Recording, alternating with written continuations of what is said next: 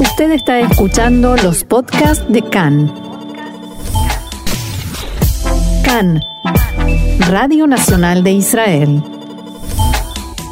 Bien, seguimos adelante aquí en CAN en español, la Radio Nacional de Israel. Y como veníamos informando antes en las noticias, pues lamentablemente se está produciendo este rebrote de nuevos casos y estos ministros, incluido el primer ministro, que hablan de poner el freno a pues permitir el alivio de restricciones y con el debate de si se va a volver atrás o no y justamente esto nos agarra a una semana de cuando estaba previsto que se abrirían pues los las salas de eventos el sector cultural y, este, esta clase de actividades. Y por eso pues tengo el gusto de contar aquí con nosotros con Silvia Rachmir, que es profesora de tango en la escuela Lo de Silvia. Shalom, Silvia, ¿cómo estás? Hola, ¿cómo estás? Pues, pues mucho gusto. Mucho gusto, el gusto es mío, el gusto es nuestro de tenerte hoy aquí, Silvia. Y bueno, eh, obviamente damos por entendido que la actividad hasta día de hoy, pues tanto tuya como del resto que os dedicáis al sector de la cultura y la danza ha estado parada. Me gustaría, Silvia, que vayamos un poco atrás y nos repases un poco cómo ha sido todo, todo este periodo, ¿no? Desde que en marzo pues eh, de repente se os cerraron las puertas de vuestras actividades. ¿Qué, qué ha ocurrido? Sí, eh, en realidad nosotros, eh, los maestros de tango, tomamos la decisión de cerrar un poquito antes de que se haya dictado el, el, el, encierro, el, sí, el aislamiento, la cuarentena, porque habíamos visto había, habíamos visto que en Buenos Aires había había un grupo de, de turistas que habían ido a, a, se habían eh, dispersado dentro de la de las milongas y de las escuelas y habían habían casos de, coronavirus. Eh, entonces nosotros no digamos yo fui la que me enteré y junté a todos los a todos los maestros y organizadores y decidimos cerrar que fue el 11 de marzo fue la última vez que tuvimos una actividad que fue un poquito antes sí sí porque yo ya lo vi venir. Incluso en febrero eh, yo tenía yo cada tanto traigo colegas maestros de Argentina para organizar clases conjunto con ellos acá para que la gente conozca a otros maestros y tenga la posibilidad, los que no tienen posibilidad de viajar, eh, que tengan la posibilidad de conocer otros maestros acá. Y en febrero tenía previsto que iba a venir un, bailarín, un, amigo, eh, y es Ricardo Barrios, y él venía de Italia. Y fue justo eh, el día que Italia entró dentro de la lista negra. Así que eso fue lo primero que suspendí, que fue el 21 de febrero, que fue temprano. La gente, claro, la gente me decía, porque él estaba, él venía del norte de Italia y justo el domingo había entrado Australia e Italia dentro de los posibles eh, eh, lugares de, de, difusión del virus. Y, y él tenía que venir para acá y lo y decidí suspenderlo, que fue toda una locura. En ese momento yo no sabía qué es lo que se venía, pero era, era, era, el momento del debate en que si somos demasiado exagerados o no. Exactamente. La gente me decía, ¿vos cómo lo suspendiste? ¿Por qué? Nosotros y yo decía, mira, yo no sé, este, no quiero que ser yo la que trae. Y bueno, y dos días después eh, habían del 23 de febrero al 24 determinaron que todo el que venía de Italia tenía que guardar, estar 14 días en cuarentena, con lo cual hubiese sido terrible. Así que, nosotros nos, yo, me fui adelantando un pasito a todo lo que venía sucediendo sin saberlo, no es que era consciente. Y, qué, pelea, qué peliagudo, ¿verdad? Tomar la decisión de al final, pues también eh, es una actividad eh, cultural de danza muy linda, pero también es la actividad económica, imagino, con la que tú y otros pues maestros eh, os, pues, os ganáis la vida, ¿no? Y, qué momento tan delicado, ¿no? De decir, bueno, yo freno antes de tiempo, pero al final, pues anteponer la salud también vuestra y de tus alumnos y alumnas. Sí, realmente, bueno, yo vivo del tango, es, esto, esto es lo que yo hago en la vida, ¿no? Hace ya 20 años pero no, no, no, no, no me hubiese sentido muy, no me hubiese sentido para nada bien si en alguno de los lugares míos alguien se iba a contagiar, iban a salir enfermos y la verdad que eso fue lo primero. Y, y, al principio cuando yo convoqué a todos los maestros, todos todavía no entendí, nadie, yo tampoco entendía, ojo, solamente iba escuchando cosas que iban sucediendo y me iban dando como una alarma. eh, esto como esto que un grupo de italianos había viajado a Buenos Aires, habían casos de coronavirus, no guardaron el aislamiento y, y bueno, y ahí conozco varios eh, colegas de Buenos Aires que se contagiaron. Eh, por suerte están todos bien, pero bueno.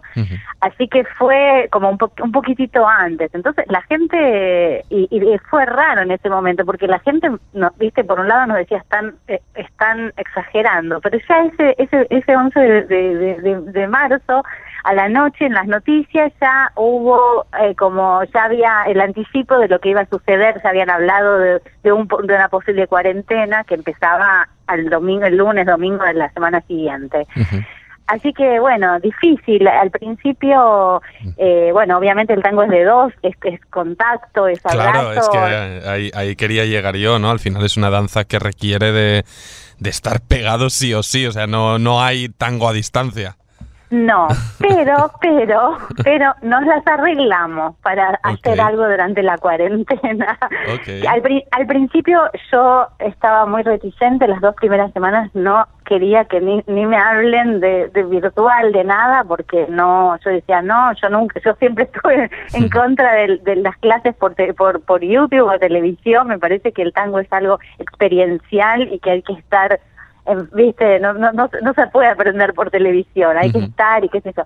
Entonces dije que no había, no había forma, pero la verdad es que mis alumnos eh, me, me, insistían que, que extrañaban y, y, la verdad que cuando yo empecé a ver que las cosas iban a, a, extenderse más de lo pensado, yo al principio no sabía qué iba a pasar ni cuánto y cuando vi que se iba extendiendo me animé a, a, a entrar a Zoom.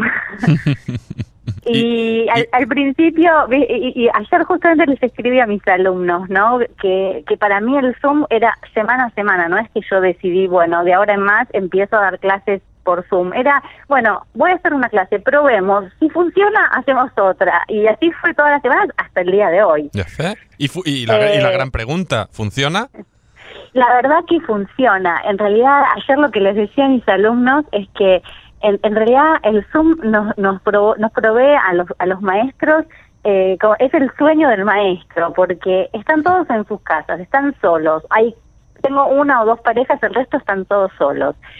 Y como no tienen otra, no, no hay otra posibilidad, es lo que hay. Y yo les hago hacer cosas que siempre soñé, de técnica, de cosas que son por ahí más aburridas, que en una clase grupal la gente menos tiene ganas de hacer, pero como ahora no hay otra cosa, no sabes, no sabes cómo avanzaron mis alumnos. Qué bueno, qué bueno. Está bien, al final también, eh, pues aquí hemos hablado también con maestros y, gente de otras disciplinas y que apuntaban también este, este factor, ¿no? El estar en casa, el poder aprovechar más el tiempo, concentrarse mejor, al final pues se encuentran también, ¿no? La, la otra cara de la moneda, por así decirlo.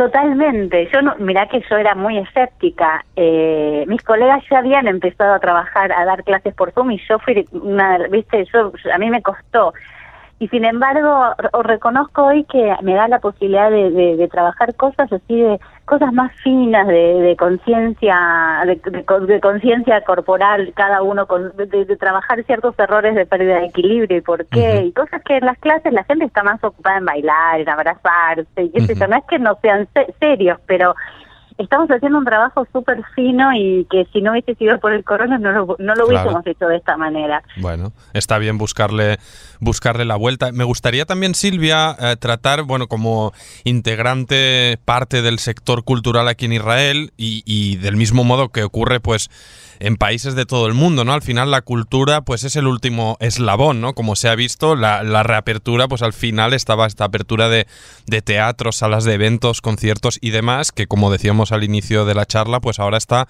un poco en el aire. Hace unas semanas recuerdo que aquí en Tel Aviv hubo una protesta de, de músicos exigiendo al gobierno que se les tuviera más en cuenta eh, pues a la hora ¿no? de, de, hacer esta previsión de, de vuelta a, una, a la nueva a normalidad. No sé si en tu caso pues eh, has podido o has tenido algún contacto con, con pues algún elemento de, de la IRIA, del ayuntamiento, el gobierno o, o cómo os encontráis tú y otros eh, y otras colegas de, de tu sector a este, ante esta situación. Sí, es complicado porque pareciera, uno sale afuera y pareciera que la vida volvió a su, a, a su rumbo, que la, la rutina volvió, pero para nosotros no, nosotros seguimos en cuarentena, a cuarentenados.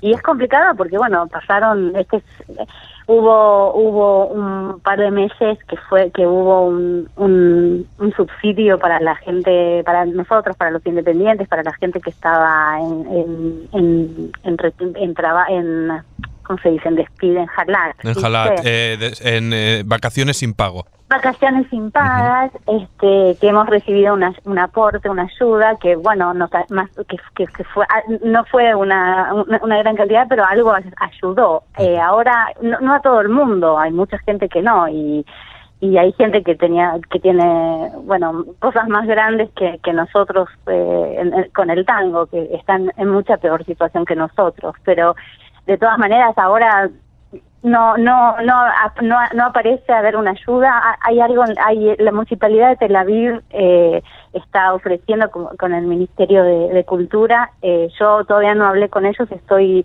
eh, eh organizando eh, los primeros pasos de, enviar una carta pero es complicado es, es complicado porque como como como sabemos, las cosas se vienen atrasando, los casos siguen aumentando y la fecha que parecía ser el 14 de, junio no, no parece ser algo relevante.